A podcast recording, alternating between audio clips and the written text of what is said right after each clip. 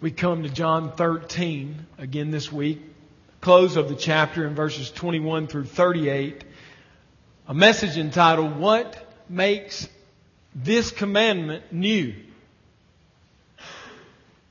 What makes this commandment new? To overlook the gravitas of the words we've come to in the Gospel of John would be to miss the meaning of Scripture. We've come to the moment of the climax and the drama of Christ's life. I understand that we most fully observe the climax of his life on the cross. But even at this moment in Christ's life, in John 13, he has closed ranks. He is now, in the text we're in this morning, with, with dwindling down to just 11 men. We're going to see he even calls one of the twelve here. This is the climax. This is it. This is the final words that Christ will speak in instruction to the men that he had led for three and a half years, that he had poured his life into, that he had discipled, that he had built a foundation which would be built upon, which is the church. That's where we are. We're at the climax in just a few hours, literally after he delivered these teachings in John 13, 14, 15, 16, just a few hours after that, the Lord of glory will be hung from a tree, mocked by a nation, despised by the world, and forsaken in judgment of his Father. There's no point in history like this one. There's no moment as powerful or as important than this moment, the moment of Christ's death. It is the one moment that makes all the difference for those of us who are being saved. We've come to the climax. This is it. And I've come to this passage with fear and trembling. Because in this passage we find contained a commandment which nobody in this room can fulfill in and of ourselves. It's impossible. And it is an ancient commandment. And yet Christ says, A new commandment I give to you. What makes it new? Well, I want to give you in the introduction to this message the main point and two subpoints, which I'll cover in this message. Make it clear. I want, if you're taking an outline, I want to make sure you get it. The main point, the one main point of this whole section of John 13 is this. We will be known as disciples of Christ because the love of Christ will be displayed from us to other believers. We will be known as disciples of Christ because the love of Christ will be displayed from us to other believers. Now, the two subpoints which we're going to get to as we unfold the outline. So, just so you have them, you can write them down as we get to them. Second, we see that like Peter, oh, excuse me. First of all, we see as a subpoint many people in the visible church are like Judas. They live close to the light, but darkness reigns in their heart. And then the second subpoint to the main point is that we, like Peter, often take confidence from our ability to remain faithful to Christ. But true confidence comes only through Christ's faithfulness toward us. The main point, two subpoints, and we'll be done. It sounds simple, doesn't it? I mean, it always does at the outset. And then you have to deliver it. And you have to live it. And I come to you, a man who says freely, I fail. In this commandment, I fail. Not sometimes, but all the time, every day, I fail here. And I don't mean that in some flippant way as if, well, it's okay. No, it's not okay. What makes this commandment new? We might also ask in this text, does the world which you live in know that you are his disciple?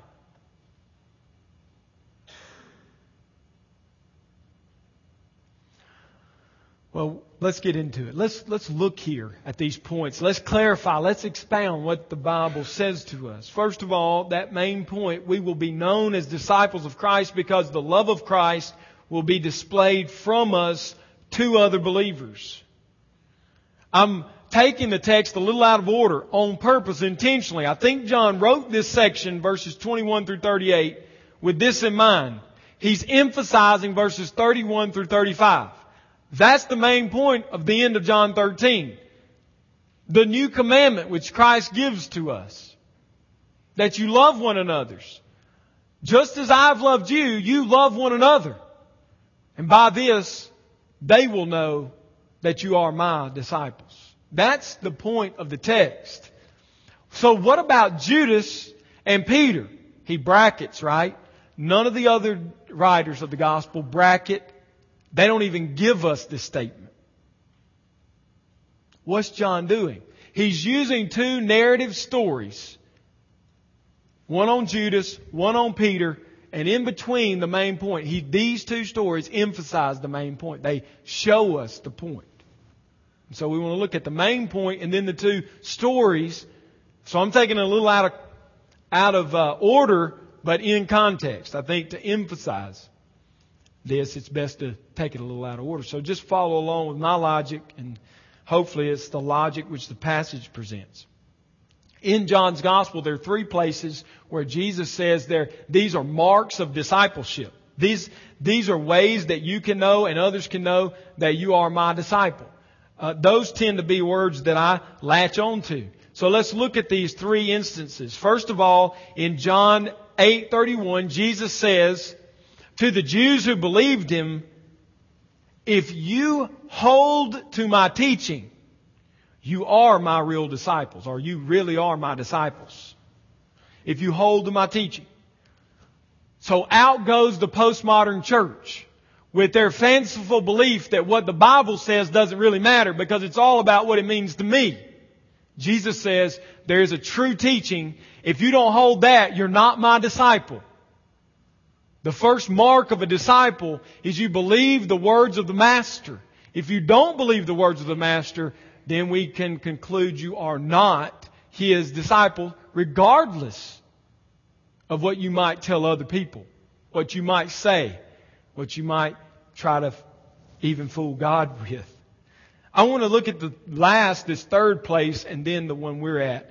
The first place in John is 831. He says you hold on to the true teachings, the, the, the doctrines. Isn't that interesting? That Jesus emphasizes doctrine while our age de-emphasizes doctrine. How many times have you heard doctrine divides? Christ unites, doctrine divides. As if those two things are contrary to one another. Jesus would say, I unite through doctrine. Believe what I teach and you're my disciple. If you're united over anything else, church, you're not united. That's what Jesus says. Secondly, I'd like to emphasize John 15 verse 8, which is the last mark he gives in John's gospel of a true disciple. By this my Father is glorified, that you bear much fruit. John 15, 8 that you bear much fruit, and by bearing much fruit, or by having fruit born in you, we might phrase it, prove to be my disciples. Jesus in John attacks the modern belief that truth doesn't matter. He also attacks the modern belief that you can live however you choose for whoever you choose and produce no fruit and yet still be His. He says, no, if you're my disciple, you will produce fruit because it brings glory to my Father, which is the only reason I came and lived and died and was resurrected and ascended. And if you don't bear fruit, you are not my disciple. And Galatians 5 gives us fruit. right? The fruit of the Spirit. Love, joy, peace, patience, kindness, long suffering, patience even. And so we look at this fruit and what's the problem with it? What's the problem? And you know, you Christians that have been here a while, you know the problem. You just can't muster it up, can you? Oh, you can love a little better today than you did yesterday. You can have more patience tomorrow than you had a week ago. But you cannot grow in these fruits steadily as a unit lest the Spirit of God is inside of you. You can do all the works that we so exalt. You can be a great leader. You can share the gospel. You can sing worship music. You can write books. You can be a counselor. You can be a pastor. You can be a missionary. And you cannot know Jesus Christ and therefore not have the Spirit of God and therefore be damned to hell. But you cannot produce the fruit of the Spirit on your own. You can't falsify it. It just can't be done. Over a lifetime, you'll be shown as not being fruitful. And Jesus says, You're not my disciple. Now, we have a third statement, a mark. So, holding to the truth and being bearing fruit, those are marks. And this third one that I'm emphasizing, which comes second in order of John's text, is right here in front of us. John chapter 13, verses 34 through 35. A new commandment I give to you, that you love one another. Just as I've loved you, you also are to love one another. By this, all people will know that you are my disciples if you have love for one another. A mark of discipleship is that you love the saints. One of my pet peeves, maybe it's not yours, but it's mine, is to hear anybody wax eloquent about how they love Jesus and hate his church. That's an impossibility. There is no Christianity outside of the organized church.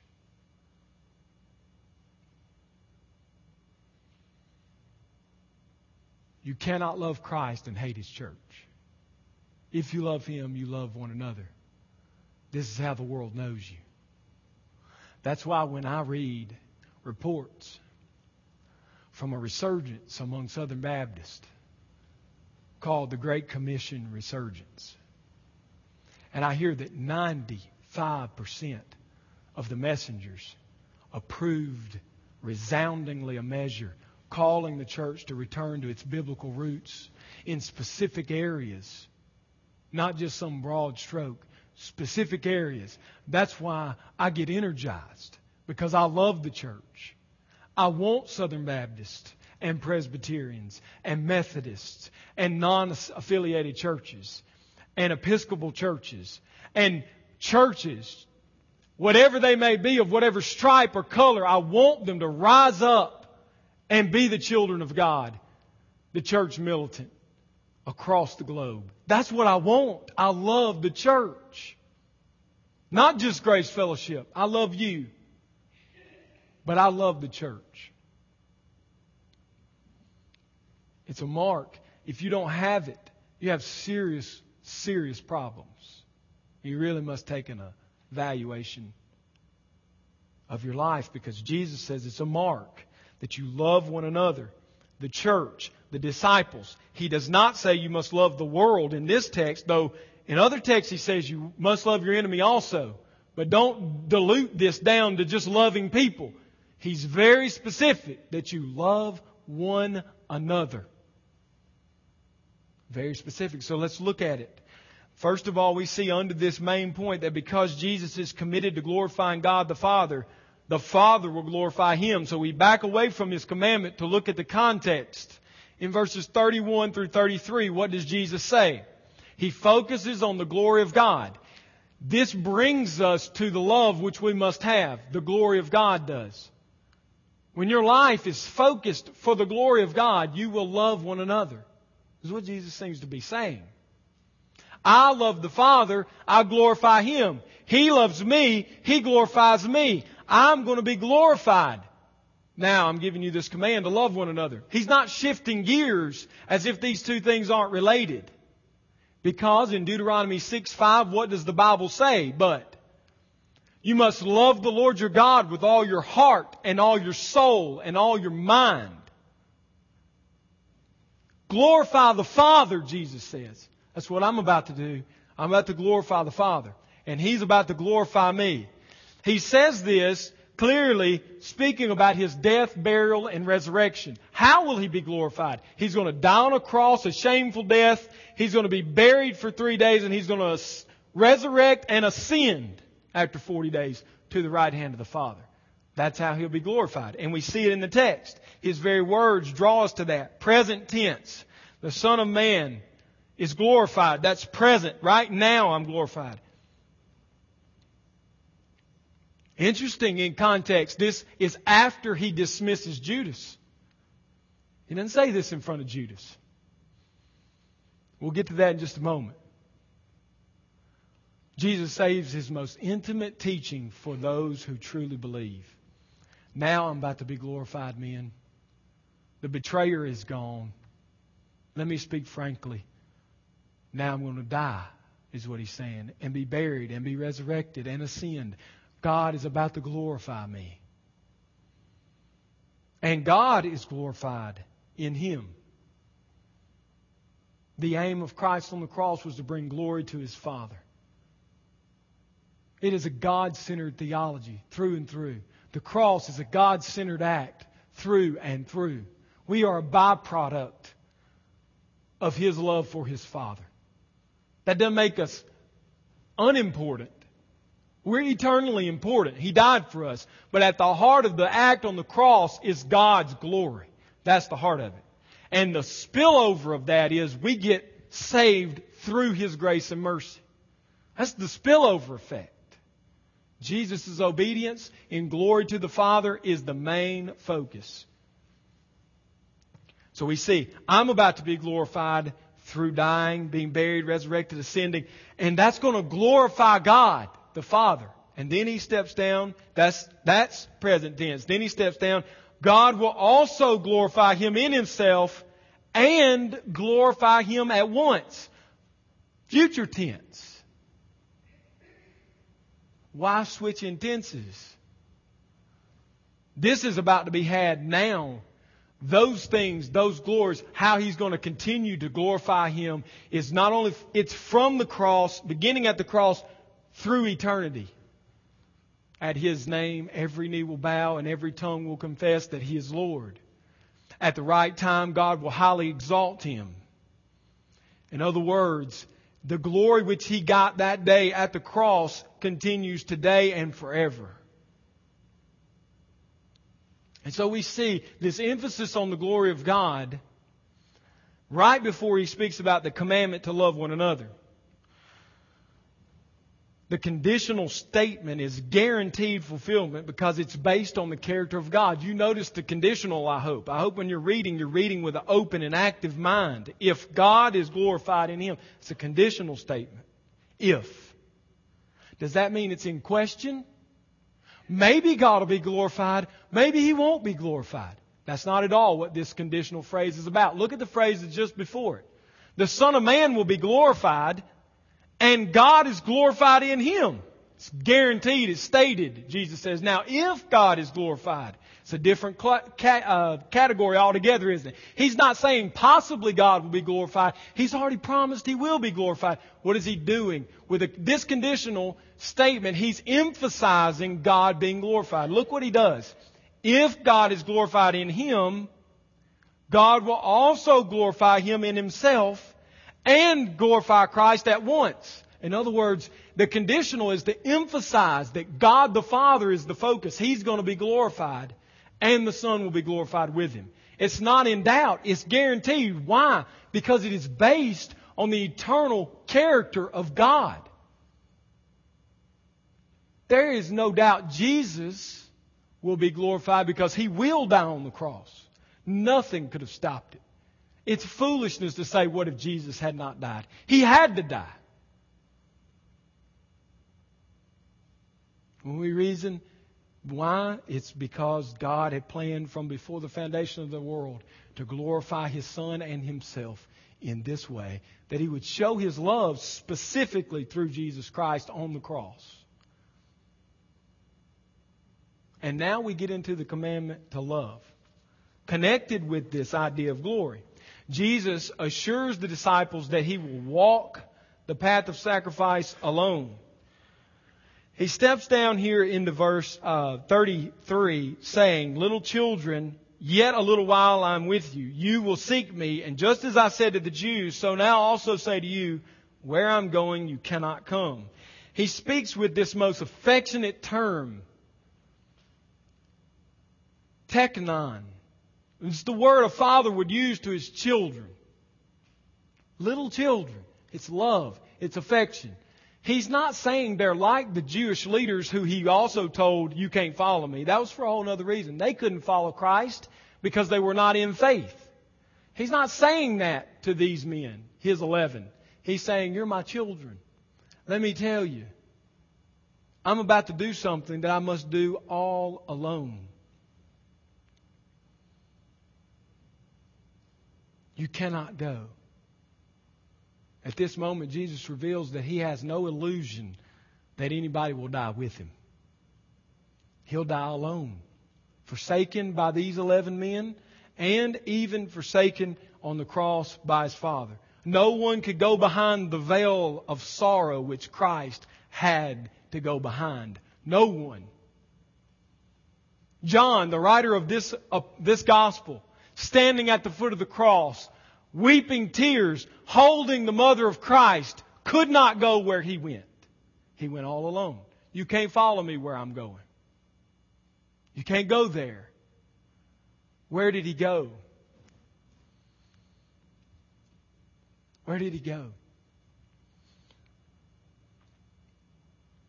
On the cross, he stepped behind the veil of the Holy of Holies of heaven.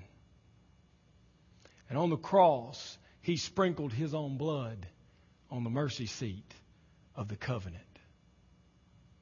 He is the high priest, he and he alone. No one went with him because it was his duty, it was his joy. And he bore God's wrath for the joy which was set before him that God would be glorified and that many would be ransomed. What a Savior. What a loving, glorious Savior. No one could suffer because He was the high priest of heaven. He was the Lamb of God. He was the only satisfactory sacrifice. If you're waiting on another, there is none. If you're here today testing out Christianity thinking maybe Christ is or isn't, let me assure you of this. He is the way to heaven. He is the truth. He is the life. He is the sacrifice. There is no other. Everyone who came before him pointed to him, and everyone after him points back over the shoulder to him if he is a true prophet of God. Anyone who points to another source is a liar and a deceiver whether he be proclaimed as a great man or great prophet or not. He is not. He is the only one. I'm going somewhere that you cannot go, and it's not just to the cross. It's into the Holy Holies. It's into the sprinkle the blood. It's into ratify the covenant. Jesus gives the old commandment in a new way. Now we get to the commandment. Deuteronomy 6 5, you shall love the Lord your God with all your heart and with all your soul and with all your might. That's the precursor. That's the build up, the glory of God. You gotta love God more than anything. With all of your being, you love God. Then Leviticus 19:18 is true, which says, "You shall not take vengeance or bear a grudge against the sons of your own people, but you shall love your neighbor as yourself. I am the Lord. An old covenant promise in the Torah. And Jesus says, A new commandment I give to you. when I, when I came to this point studying this text, I must admit it was confounding. Because this is not the first time that has been said love one another. So, how is this commandment new becomes the question. If it was in the Torah, how is it that Jesus is saying it's a new commandment? The Torah, the oldest books of the Bible. Well, Jesus makes some significant revelations in his exposition of these commandments. That's where I want us to focus for a moment. What is it that makes it new? He gives a new foundation, or he reveals the true foundation of the Levitical promise, its application, and its purpose. Okay? This is how it's new. The foundation of this commandment to love one another is now and truly always has been because I loved you. You see, you can read Leviticus 19. If you're not careful, you can read it as a to-do list. Do this when you glean in your fields. Don't take all that's there. Leave it for the gleaners. Don't pick over it a second time because the poor among you need something to eat. Love your neighbor. Don't take vengeance on him. Don't bear a grudge against him. Your neighbor, the Jewish neighbor who lives next to you, your next of kin, love him. I am the Lord. You get this feeling of a to-do list. If you turned in the New American Standard to Leviticus 19, you would see they even break it out like bullet points. It looks like a to-do list. A lot of Christians read it that way. That was never the foundation of the commandment. Not a to-do list. Rather, a revelation. Love your neighbor because I have already loved you. It is assumed that true disciples love one another. Why? Because they have been loved by God. Therefore, they can't help but love their brother and sister. The foundation is God Himself. The foundation is Jesus Christ. Verse 34 Love one another just as I have loved you. The foundation is Christ and His love for us. The application is to all disciples, not only to the Jews. Love one another expands from Leviticus. In Leviticus, it clearly says the Jew among you. Love him. It doesn't say anything about the Canaanites. It says nothing about those Jebusites, Moabites. The Jew. Love him. Jesus says, Forget nationality. Love everybody who loves me. Why is that so important? Why is that revolutionary? Well, I'm not sure the apostles understood it here because it's re explained over and over again in the letters of Paul to the churches and in Acts over and over that they had to love everybody, not just their Jewish brothers. But it's very significant for us because in these moments leading up to his death, he not only thought about Israel, he thought about the Gentiles. I'm giving you a new commandment. It's founded on my love for you. Love every disciple, not just the Jews. Your neighbor now is not only your next of kin, your Jewish national neighbor. Your neighbor is anyone who loves me. And that is relevant for us because as we look around the congregation, it should be quite a shuddering fact that most of us in here are of the same race. I don't say that in judgment, this is the fact. I didn't need to tell you that. The most segregated institution on the face of the earth is the church of Jesus Christ no more segregated anywhere in the world than in the South. Is it any wonder that the world around us says, they just talk a good talk? They don't love one another. They love people like them, but a lot like the Jews, they hate everybody that's not like them naturally should flow out of the heart of every Christian black, white, yellow, red, and all shades in between a love across national, ethnic boundaries. Jesus says, love one another. He doesn't put a definition on it as to say it's contained in the Jewish race, contained Gentiles loving Gentiles. It's every believer. You can muster up and may not have to try real hard loving people like you, but how, when's the last time you actively loved somebody that was unlike you because of Christ? Not because of what they could offer you, but because of who they are in Him. They're your brother, they're your sister. Naturally, as Christians live their life, they should be covered up with shades and tongues and tribes and ethnic groups not like them. When it doesn't happen, the world then mocks Christianity, laughs at it, and despises the gospel. Jesus expands the application of the text in Leviticus. He gave the true foundation again. And now what is the purpose? Primarily to glorify God. That's why he tied it to the glory of God. You need to love one another the way I've loved you. And in my love for you, I glorified the Father. Now you glorify the Father by loving one another. That's the reasoning in the text, as John writes. Not flesh and blood. In verse 35, you can't do this. You can't accomplish this, verse 35, through flesh and blood.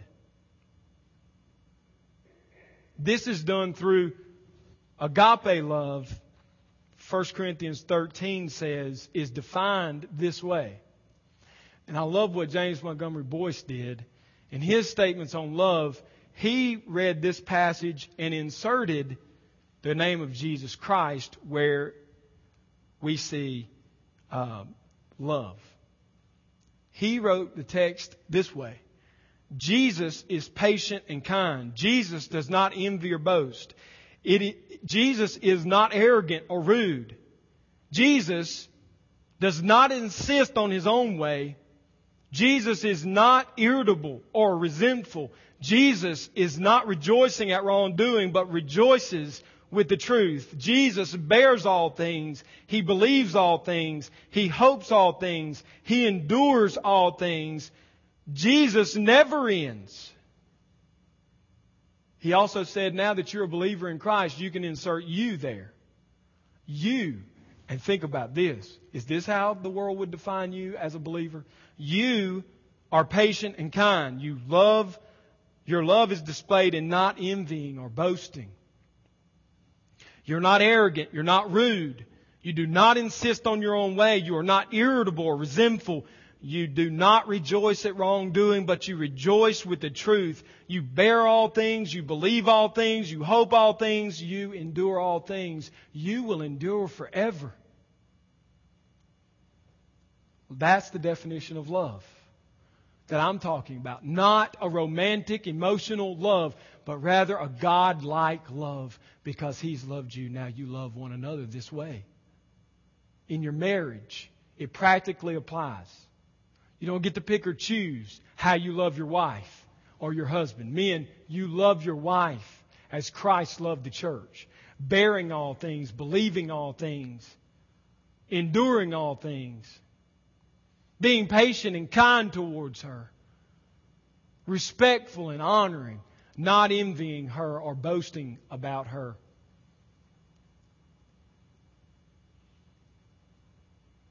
It should be common among us this love if we are really his disciples. That's what's new about this commandment. Not the commandment itself, but rather how it is applied across all boundaries. Christ's love reaches to all men who love him. Therefore, all men who love him love their brothers and sisters, just as he loved them. Many people in the visible church, and these, these points are very simple and straightforward as we close. Many people in the visible church are like Judas. They live close to the light, but their darkness is reigning in their heart. Now that we know what the point of the passage is, the examples are given. First of all, Judas does not love this way. He is not a disciple. As we look at the first verse, it says that Jesus, knowing, he was troubled in his spirit, knowing that one of them would betray him. Now let me set the scene because we've all got the famous painting of the Last Supper in our minds, where they sit in these chairs, upright backs, you know, like Romans. That's nothing like what the supper was. We know for a fact that when they had a banquet, they sat on cushions on the floor. They reclined at the table. The cushions were shaped in a U. The head of the table was the center of the U. To his right was the second most important guest. In this instance, John. Because, how do I know? Because I believe John is the disciple who loved Christ and was beloved by Christ. He's mentioned that way three times. He doesn't name himself. But I believe this is true. And his head was against his breast. They're on their left elbow, feet behind them, eating. His head was against Christ's breasts. The most honored guest at the feast reclined at his left, the head man's left. Who was it that took this seat of honor? Well, it's not Peter. Because Peter has to ask John to ask Jesus who's going to betray him. Check him off the list. The only other person in the commentary mentioned by name is who? Judas. Oh, yeah, you got it. Jesus, walking in that night as they debated about who would sit at his left and right in the kingdom, turned to Judas, I believe, in their presence and said, Judas, sit at my left hand. The ultimate act of respect and love to the one who would throw him away like a slave for 30 pieces of silver in a short few hours. Judas at his left. I infer that because they have a conversation as recorded by the other gospel writers, which no one else obviously hears. He had to have been close enough that Jesus could turn and say what he said, and nobody else gets it. He couldn't have had to shout it to the other end of the table. Judas is at his left, John at his right. And Judas is filled with darkness. Do not sit under the preaching of God's word, believing you're safe because you're here. Judas sat under the teacher of all teachers, the Son of Man, the glorious Lord and Savior, for three and a half years hearing these teachings and was filled with darkness. Your presence in this place does not guarantee your presence in the kingdom. Many in the church today are like Judas. They get close to the teachings. They can profess the teachings with their mouth. They can put on the good act. So we're all confused and filled with love and respect for them as great Christians. And when they die, they're going to face a judge, not a father. Don't be like that. I think directly about Matthew 13, the wheat and the tares. A good master sowed good seed, and while he was sleeping, the enemy came in and sowed seeds among the wheat, the tares. None of those tares inherit the kingdom of God. So when I say that, I'm not saying find out if you're a tare and then become a wheat. I'm saying that to the church. Many among us are tares. They are not true believers. They will not be saved. They will die and be judged by God. Well, that's not evangelical. It's true. Because the disciples said, What should we do? Should we go and pluck out the tares? And he said, No, lest you pull out the wheat with the tares. Let them both grow until the harvest. Then my judgment angels will come and separate the two and burn the tares and gather the wheat into my barns. That's what's happening in Judas's life. That's what's unfortunately going to happen to many in here. Church, don't be shocked when many go out from us because they were not of us. If they had been of us, they would have stayed with us. But they were not. These things happen so it might be clearly known who is the elect and who is not. That's why Judas is being exposed in the presence of all of his brothers. God, Jesus leaves no zero chance that you miss it. He even told a parable about it. Judas did not love Christ. He did not love his brothers. We look at this and we see this dipping of the morsel, which was again an act of honor and respect, the giving, and then Jesus turns to him and says, Whatever you're going to do, or what you're about to do, you do it quickly. And Judas leaves, and then we get the commandment. Now, I said that was the first picture. Some of us in here fit that picture. Darkness and light. You notice that last comment in verse 30? And it was night. John is drawing attention to the darkness of Judas. It's not a time indicator. Not a time indicator. It's an indicator of his spiritual condition. John often emphasized the light. In John 1, verses 6 through 9, John the Baptist was the little light, casting light to the big light, which was coming into the world. John 8, Jesus said, I am the light of the world. In John 11, beginning in verse 9, he says, Walk while there is yet light. For if you walk in the light, you will not stumble, but he who walks in the dark stumbles.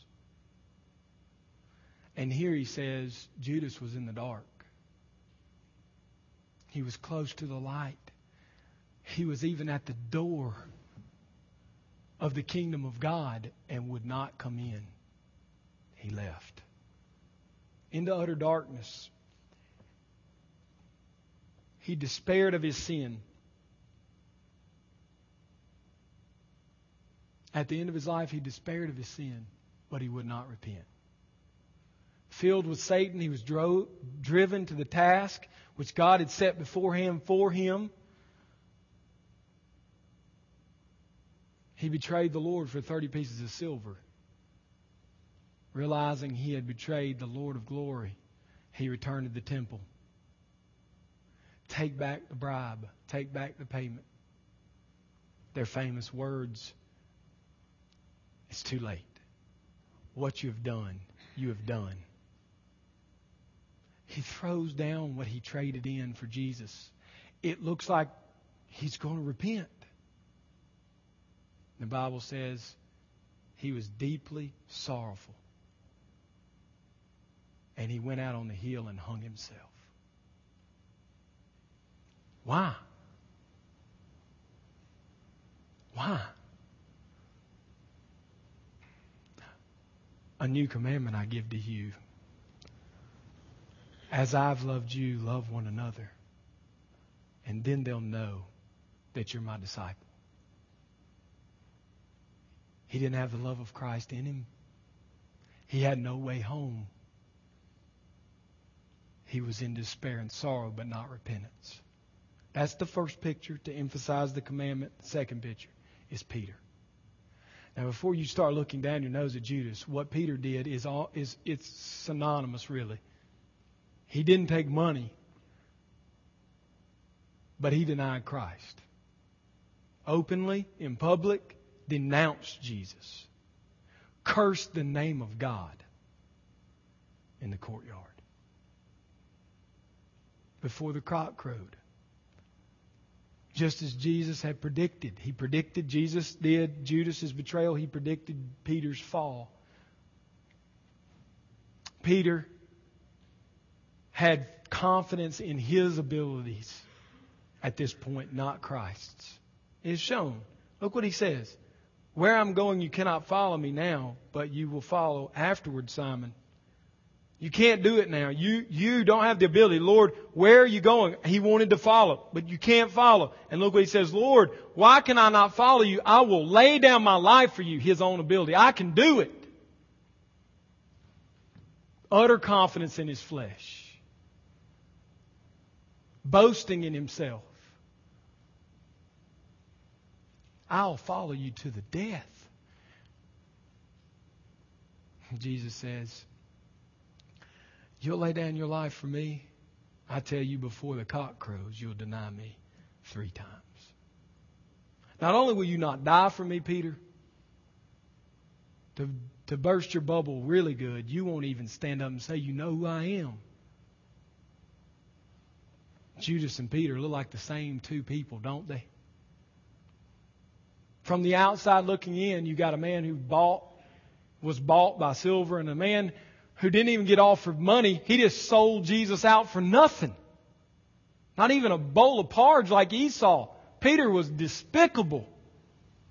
Because he was a coward, he wouldn't stand up. No bribe had to be offered. He simply walked away, loving himself more than he loved Christ. Having confidence in his flesh, now he's fallen and he despairs. Oh, he despairs. Where did he go? Matthew tells us he went and cried all night. Sounds like Judas so far, right?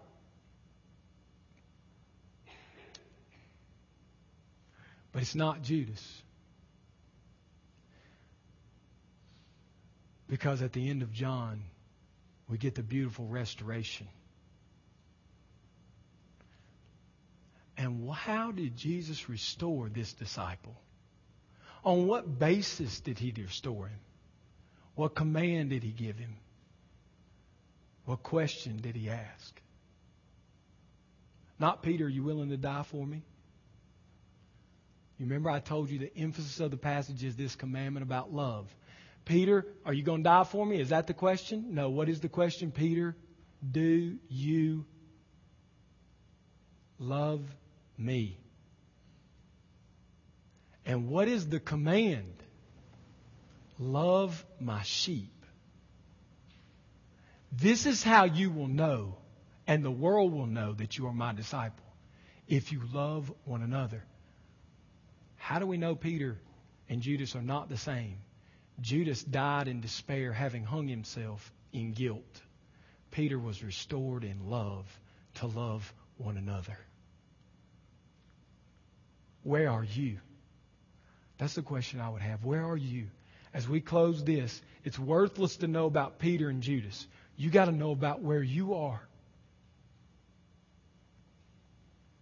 Are you characterized as a person who loves Christ with all of your heart and soul and mind and loves one another as yourself? This is how you know you are his disciple. Let's pray. Father, as we close this time in your word, we humbly